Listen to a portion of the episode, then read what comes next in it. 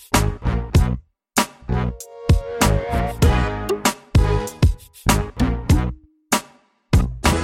ich darf euch zu einer weiteren Podcast-Episode bei Digitales Unternehmertum willkommen heißen. Heute möchte ich euch einen etwas anderen Podcast mal präsentieren. Es gibt in der Form kein, nicht das eine Thema, es gibt auch keinen Interviewpartner, sondern ich möchte euch heute über eine Erfahrung berichten, die ich jüngst erst gemacht habe, die ich aber in der Vergangenheit immer wieder gemacht habe. Letztendlich handelt es sich hierbei um ein Grundproblem, was viele Unternehmen, egal ob Einzelhändler, mittelständisches Unternehmen, egal ob regional oder bundesweit oder international tätig, immer wieder hervorbringen. Und Letztendlich geht es um die eigene Digitalstrategie. Und ganz besonders auffällig ist es bei Unternehmen, die halt aus der Old Economy her stammen und das Internet eher so, ja, ich will es mal sagen, als notwendiges Übel sehen.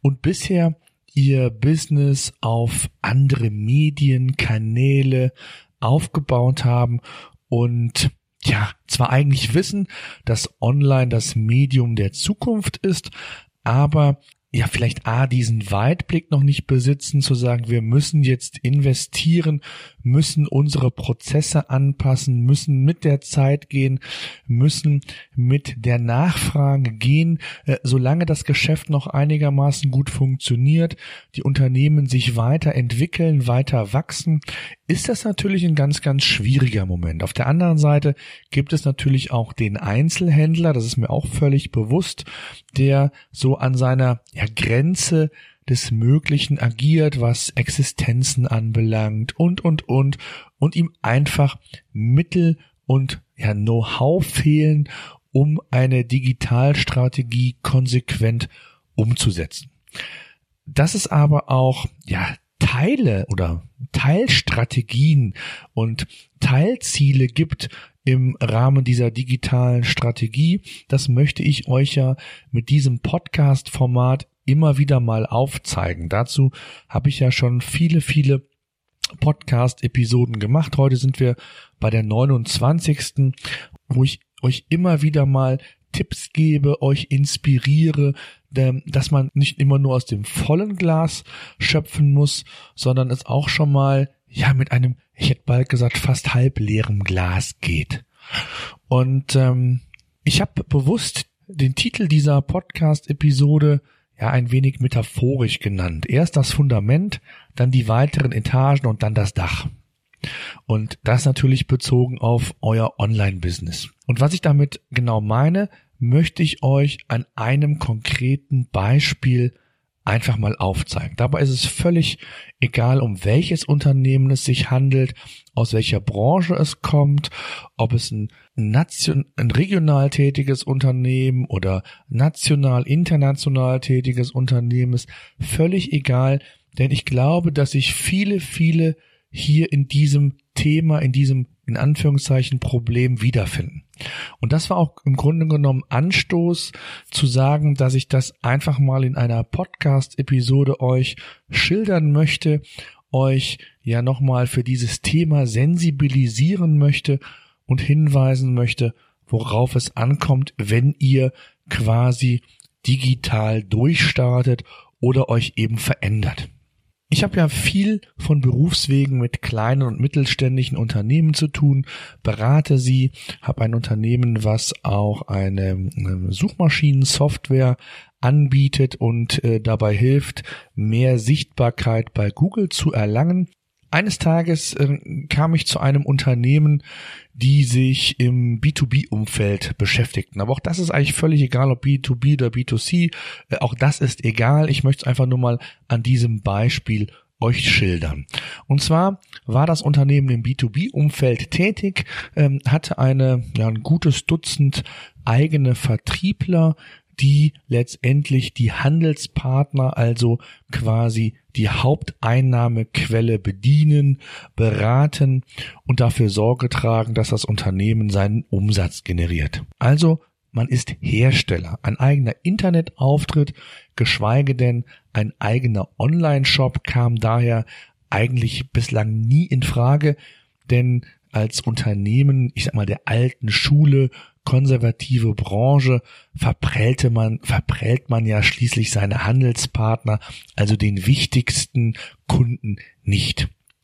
Und damit sind schon ganz viele Klischees in, in dieser Einleitung bedient, dass man als Hersteller sich nun ja nicht wagen solle, im Internet präsent zu sein, geschweige denn äh, einen eigenen Vertriebskanal, also einen Konkurrenzvertriebskanal quasi zum wichtigsten Kunden, dem Handel aufzubauen. Das ist mal so die Ausgangssituation. Der Tag kam, es ist schon einige Zeit oder einige Jahre her, dass man sich überlegt hat im Unternehmen, dass es doch mal Zeit wird. Es gab also eine Art bessere Visitenkarte, dass es mal Zeit wird, den eigenen Internetauftritt neu zu gestalten, in Anlehnung an das vorhandene Corporate Identity, die Kataloge, die man versendet, mit denen der Vertrieb nach außen fährt, den Handelspartnern die Kataloge zur Verfügung stellt, damit die ihren Kunden quasi die Produkte dort zeigen können. Gesagt, getan, und um einen mittleren fünfstelligen Betrag ärmer wurde ein Internetauftritt konzipiert, der ja vom Fokus her aus eher Image getrieben war. Das heißt, viele Bilder, wenig Text. Keine Unterstützung, was Handelspartner anbelangt, beispielsweise in Form von Bildmaterialien oder Artikeltexten, sondern vielleicht als 3D-Grafik für die eigene Angebotserstellung. Ja, das war so der erste Schritt. Ein paar Jahre später ähm, kam es dann zu einer weiteren Entscheidung, man müsse nach, ich glaube, vier oder fünf Jahren dem Internetauftritt einer Frischzellenkur unterziehen. Und ähm, mittlerweile hat sich der Eigentümer und Inhaber des Unternehmens verändert. Es ist eine jüngere Generation ins Unternehmen eingetreten. Die ältere Generation ähm, ausgeschieden und letztendlich ging es jetzt darum, das Internet oder den Internetauftritt ja noch moderner zu gestalten und das wurde dann auch umgesetzt. Ja, was wurde gemacht? Es wurde ein neues Design konzipiert, die Referenzen des Unternehmens quasi in den Fokus genommen. Zwar waren auch Produktbilder da, relativ wenig Text weiterhin, da hat sich nicht viel verändert und so muss man eigentlich sagen, dass von der inhaltlichen Konzeption sich wenig verändert hat, sich ausschließlich das Design, die Aufmachung des und des Internetauftritts sich verändert hat. Das heißt im Grunde genommen von den Funktionen, von den Features her, von den Mehrwerten, die ein Nutzer, ein möglicher Handelspartner äh, von profitieren könnte, gab es nicht. Tja, und dann kam die Erkenntnis, so habe ich es mal genannt in den Show Notes, die ihr, ich wiederhole es gerne auch nochmal unter digitales-unternehmertum.de schrägstrich 029 einsehen könnt, denn wir sind schon in der 29. Podcast-Episode. Tja, der Internetauftritt wurde konzipiert und was mich an der Stelle verwundert hat, wir waren schon über Jahre immer in Kontakt, hatten miteinander zu tun geschäftlich und ähm, mich verwunderte dann eines, also ich war nicht irgendwie in diesen Relaunch involviert bis dato, ähm, mich wunderte nur eines, dass die Sichtbarkeit bei Google ja quasi von 50 auf null zurückging. Und Erstaunlich war sowieso im Vorfeld, weil das Unternehmen sich darauf fokussiert hat, wenig ja, interne News in der Form zu konzipieren, dass man über neue Produkte schrieb, dass man vielleicht die Produktseiten zumindestens derart ausführlich macht, dass man hier entsprechend weiterführende oder ergänzende Informationen zum Produktkatalog zur Verfügung stellt. Nee, es wurden die Referenzen quasi in den Fokus gerückt. Und das hatte zur Ursache, dass man mit den Referenzen bei Google rankte. Es wurden Kliniken, es wurden andere größere Institutionen äh, auf den vorderen Plätzen quasi gerankt. Und wenn man sich dann die Entwicklung ansieht, dass dann die Sichtbarkeit noch zurückgegangen ist, quasi gegen Null tendierend, möchte ich nicht wissen, wie sich das in den Besucherzahlen ausgewirkt hat. Und da sind wir beim nächsten Thema.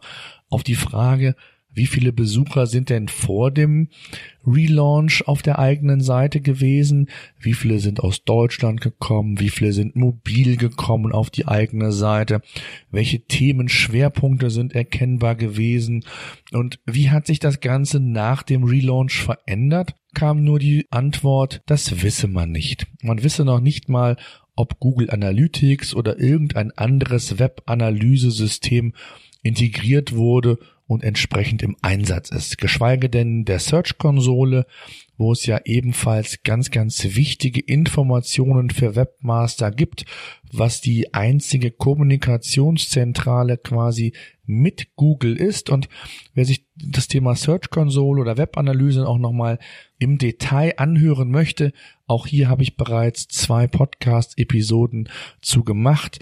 Und das ist ein ganz wichtiger Aspekt in dem Zusammenhang, auf den ich da nochmal hinweisen möchte. Kommen wir aber zurück zu meinem Beispiel. Also man wusste nicht, äh, mit welchem oder ob ein Webanalyse ähm, im Einsatz ist und konnte mir diese Frage nicht beantworten. Das Unternehmen ist seit, ja, ich glaube, mehr als 20 Jahren online in irgendeiner Weise aktiv. Anfangs mit einer ganz einfachen Visitenkarte, dann kamen die Produkte hinzu, wie ich das eher kurz geschildert habe. Und jetzt ist man in dem Stand, eine ja sehr imagelastige Internetseite ähm, konzipiert zu haben. Und ähm, ich bin einfach mal dieser Thematik, weil mich das da ja doch von Berufswegen auch interessiert, auf die Schliche gegangen und habe ein wenig analysiert. Und zwar in der Form, dass ich mir angeschaut habe, wie es denn sein kann, dass man wirklich nahezu auf Null Sichtbarkeit runterfällt. Ob da irgendein Penalty schuld war, ob irgendwelche gravierenden Fehler gemacht wurden. Und so eine erste Kurzanalyse zeigte mir mehrere Dinge, die eigentlich total falsch gelaufen sind. Zum einen sind die Bilder, die verwendet wurden, überproportional groß gewesen. Ne, Google mag, das wisst ihr, nur pfeilschnelle Seiten und da hilft es nicht, wenn der Webserver sehr, sehr schnell ist, ihr sehr viel Geld dafür ausgebt, auch ein tolles Content-Management-System einsetzt, was schlank ist, was sich schnell aufbaut, was Google mag, wenn die Bilddaten überproportional groß sind und quasi ein schnelles Laden der Webseite verhindert wird. Das war das erste, was mir auffiel. Dann fiel mir auf, dass unheimlich viele 404 Fehler vorhanden sind. Das heißt also, wenn man auf eine Seite klickt und der Inhalt nicht erreichbar ist, kommen diese 404 Seiten, die kennt ihr. Da waren scheinbar unheimlich viele in, in meiner äh, Analyse vorhanden. Gleiches galt für Broken Links also für nicht vorhandene oder fehlerhafte Links innerhalb der Webseite und auch da war eine ganze Menge vorhanden. Und was auffiel, ich bin auf eine ganze Menge an alten Webseiten gestoßen. Das heißt, scheinbar wurden hier nicht die alten Webseiten in der Form abgeschaltet oder wie man das eigentlich äh, richtigerweise machen würde, äh, via 301 Weiterleitung auf die jeweilige neue Seite weitergeleitet, sodass man quasi von den alten Links profitieren würde.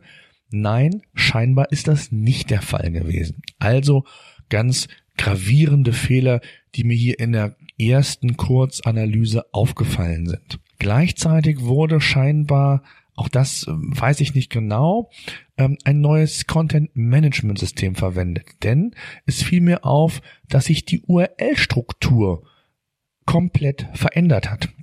Und zwar auch in der Form, wie man das eigentlich heutzutage gar nicht mehr macht. Das Thema sprechende URLs ähm, habe ich mal ähm, in dem in der Podcast-Episode zum Thema On-Page-Optimierung anklingen lassen, wie wichtig sprechende URLs sind.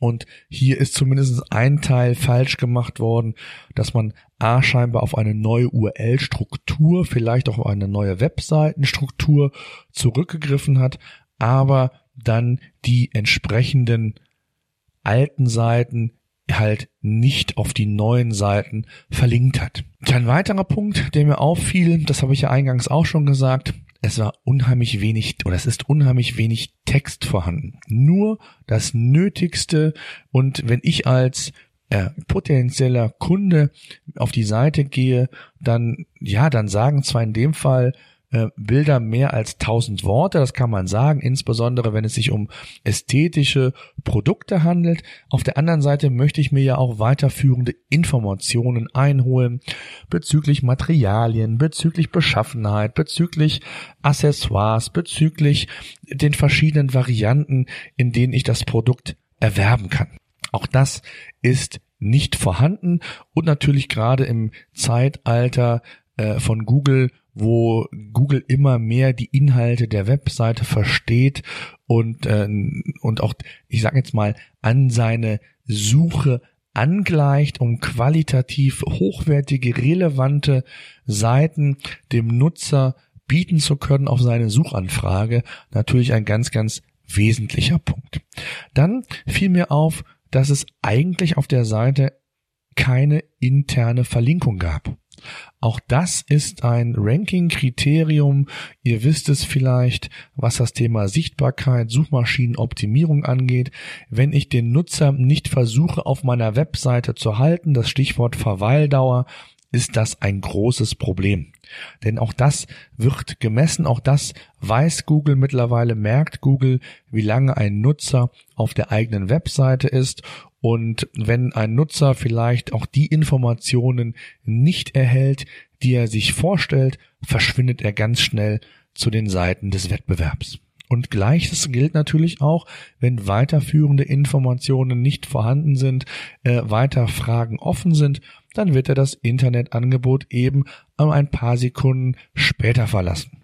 Interne Verlinkungen helfen, das eben zu vermeiden, wenn die internen Verlinkungen auch die Relevanz haben, die der Text entsprechend mit sich bringt. Tja, das war also das weitere, was mir in meiner Analyse aufgefallen ist. Und ein letztes war, dass es relativ wenig Backlinks, also Links gab von externen Seiten auf das eigene Angebot. Und für ein Internet ähm, Angebot, was 20 Jahre oder länger schon aktiv ist, was äh, selbst ja sagt, mit vielen, vielen Handelspartnern ähm, zu arbeiten und das nicht nur in Deutschland, sondern international, war die Ausbeute an Links ja sehr, sehr dürftig. Auch hier sind viele, viele Dinge scheinbar in der Vergangenheit einfach nicht gemacht worden, weil man es einfach nicht wusste. Zu sagen, wenn eine Verlinkung oder wenn das Logo ähm, des Herstellers auf der Handelspartnerseite integriert wird, dann wäre es halt schön, wenn man das Logo vielleicht verlinkt und nicht nur das Logo statisch auf die Seite einbindet und dann quasi dem Nutzer dieses Logo zwar zeigt, aber man als Hersteller da vielleicht ähm, ja diesen Zusatznutzen nicht bekommt. Gut, kein Muss, aber zumindest eine Option. Tja, das waren mal so die Dinge, die mir in der Kurzanalyse auffielen und dann kam natürlich die Frage, was lernen wir daraus? Nachdem ich das Gespräch dann oder wir das Gespräch gemeinsam geführt haben, war die Ernüchterung riesig. Man äh, stand oder saß da mit hängenden Köpfen, das konnte man also wahrlich spüren, die Enttäuschung. Man hat scheinbar wieder sehr, sehr viel Geld in einen hochwertigen Design orientierten Internetauftritt gesteckt, hat aber vergessen, seine Hausaufgaben zu machen. Und ähm, letztendlich, um bei diesem Bild nochmal zu bleiben, man hat das Fundament quasi ja so ein bisschen gebröckelt aufgebaut und die Stufen, die oder die Etagen, die notwendig sind, damit ein Haus, ein Dach auch wirklich stabil ist, damit es attraktiv wird, äh, das hat man eigentlich übersehen. Man hat ge gehofft, dass das Fundament ausreichend ist, um dann ja alles weitere ähm, dann überhaupt bekommen zu können. Die Attraktivität, den Besucherzustrom und, und, und und auch inhaltlicher Ebene, alles das ist nicht passiert. Und ähm, jetzt gilt es, zwei Dinge zu hinterfragen. Zum einen ähm, muss man die Altlasten entweder entfernen und größere Mühen investieren, weil ja eben gesagte oder besagte Dinge verändert werden müssen, behoben werden müssen und äh, da werden, äh, das war ja nur eine erste grobe Analyse, da werden vielleicht die ein oder anderen Klöpse noch ähm, zum Vorschein kommen oder aber ja, das ist eigentlich so mein Fazit aus dieser ersten Analyse. Es handelt sich hier um einen Totalschaden und man müsste eigentlich die Erkenntnis an den Tag bringen, dass man ein neues Haus, ein neues Fundament bauen müsse, damit man ja A äh, der Zielgruppe gerecht wird, den ähm, dem Bedarf gerecht wird, nicht nur für die Zielgruppe, sondern auch für die Handelspartner vielleicht. Und ähm, letztendlich auch dann in der Form die Hausaufgaben zu machen, dass man zukünftig solche Entscheidungen nicht einfach aus dem Bau heraus entscheidet, sondern wirklich fundierte Entscheidungen treffen kann. Also sprich die Integration von Google Analytics für die Webanalyse, um zu schauen, wie viele Besucher kommen denn? Wie entwickelt sich der Besucherstrom, wenn ich den Aufwand A betreibe, wenn ich den Aufwand B betreibe? Wie entwickelt sich der Besucherstrom denn, wenn ich an Sichtbarkeit gewinne? Welche Dinge muss ich On-Page verändern. Wenn ich kein eigenes SEO-Tool habe, dann, dann muss ich zumindestens die Search-Konsole angebunden haben und mir hier entsprechende IT-Fehler anschauen, die beseitigen. Oder aber auch gleichzeitig Google immer wieder mal Hinweise geben, wenn Änderungen vorgenommen wurden. Stichwort Crawling Budget und Stichwort nochmal Google darauf hinweisen, nochmal den Bot zu, vorbeizuschicken, auch wenn der Tonus gemäß in Anführungszeichen dies gar nicht vorhatte. Und aus diesen Dingen dann entsprechend die Learnings ziehen, die Erfahrungen auch mal rauszuhören, was erwartet denn vielleicht sogar ein Handelspartner, was erwartet meine Zielgruppe? Und wenn ich unterschiedliche Zielgruppen habe, also innerhalb dieser Handelspartner verschiedene äh, andere Zielgruppen darüber bedienen möchte, auch dann muss ich mir Gedanken machen, wie kann ich den Internetauftritt thematisch so differenzieren und so diversifizieren, dass ich hier den einzelnen Zielgruppen gerecht werden kann und das Ganze ebnet sich dann in einem gesamten Konzept, was dann die Basis ist, um das Fundament, die Webseite zu gestalten. Und die Etagen, das ist dann quasi der Inhalt, das, was ich dann biete, plus das Dach äh, mit allem dann, was das als Gesamtheit denn ausmacht, so anzubieten, dass es attraktiv ist, dass es zeitgemäß ist, dass es schön aussieht, dass es aber auch den Mehrwert bietet, den ich mir vorstelle und den auch meine Zielgruppe von mir erwartet. Darum geht's und, und das sind Punkte, die, glaube ich, oder von denen, bei denen sich viele, viele kleinere, mittlere Unternehmen so wiederfinden in diesen Gedanken oder in diesen Nicht-Gedanken eben, zu sagen, ich mache jetzt mal Internet, ich gehe jetzt mal online, ja, ohne sich aber im Vorfeld ausreichend Gedanken gemacht zu haben, was möchte ich eigentlich erreichen mit meiner Webseite? Möchte ich Information liefern? Möchte ich nur Image quasi transportieren, meine Marke transportieren? Möchte ich vielleicht sogar irgendwann auch mal E-Commerce betreiben, also einen eigenen Online-Shop betreiben und vielleicht auch mal den zusätzlichen Weg zum Handel zu riskieren. Das ist ja letztendlich auch eine Frage der Preisstrategie. Man muss ja nicht immer äh, direkt die Preise des Handels unterbieten, sondern anders. Man kann ja in ganz andere Vertriebskanäle oder an die, an die Zielgruppe ran, an die der Handel vielleicht gar nicht kommt. Und wenn ich beispielsweise nicht so ein großer Hersteller bin, der die Präsenzfläche vielleicht bekommt wie andere, ja, dann ist das meine verdammte Verpflichtung, auch andere Vertriebswege anzustoßen, einzugehen, damit ich hier mein Wachstum auch in der Zukunft weiter planen und weiter vorantreiben kann. Denn es bringt mir nichts, wenn ich jetzt sage, ich ähm, halte mich da zurück. Das Thema Handel, was ja immer wieder mal gerade bei Industrieunternehmen, bei Herstellern der Fall ist, die da eine, eine quasi eine keine Konkurrenzsituation herstellen wollen, sich, sich dagegen verweigern, quasi selbst aktiv zu werden, äh, die werden genau vor dieser Fragestellung des häufigeren stehen.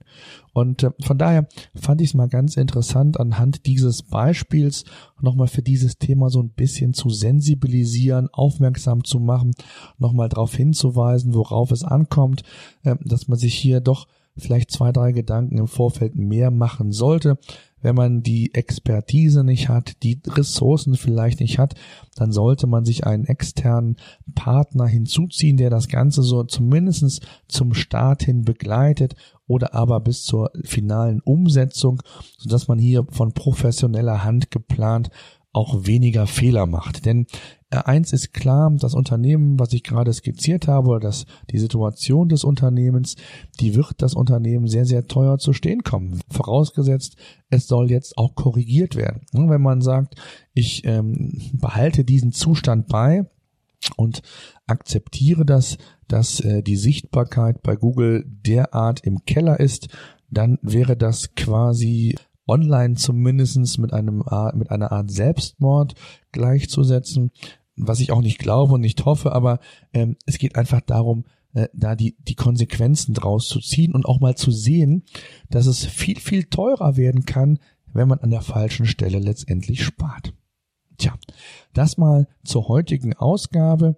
Ähm, das Ganze wie immer könnt ihr nachlesen in den Show Notes unter digitales-unternehmertum.de schrägstrich 029 und wir sind natürlich auch bei Facebook mit einer eigenen Seite Digitales Unternehmertum einfach bei Facebook eingeben. Folgt uns dort. Dort findet ihr dann nicht nur die Möglichkeit, mit mir direkt in den Austausch zu gehen, sondern auch mit anderen. Und gleichzeitig werde ich natürlich noch weitere Themen zum digitalen Unternehmertum dort publizieren, veröffentlichen und natürlich auch direkt hinweisen, wenn es wie jetzt heute eine neue Podcast-Episode gibt. Das soll es gewesen sein. Ich danke fürs Zuhören und sage bis die Tage.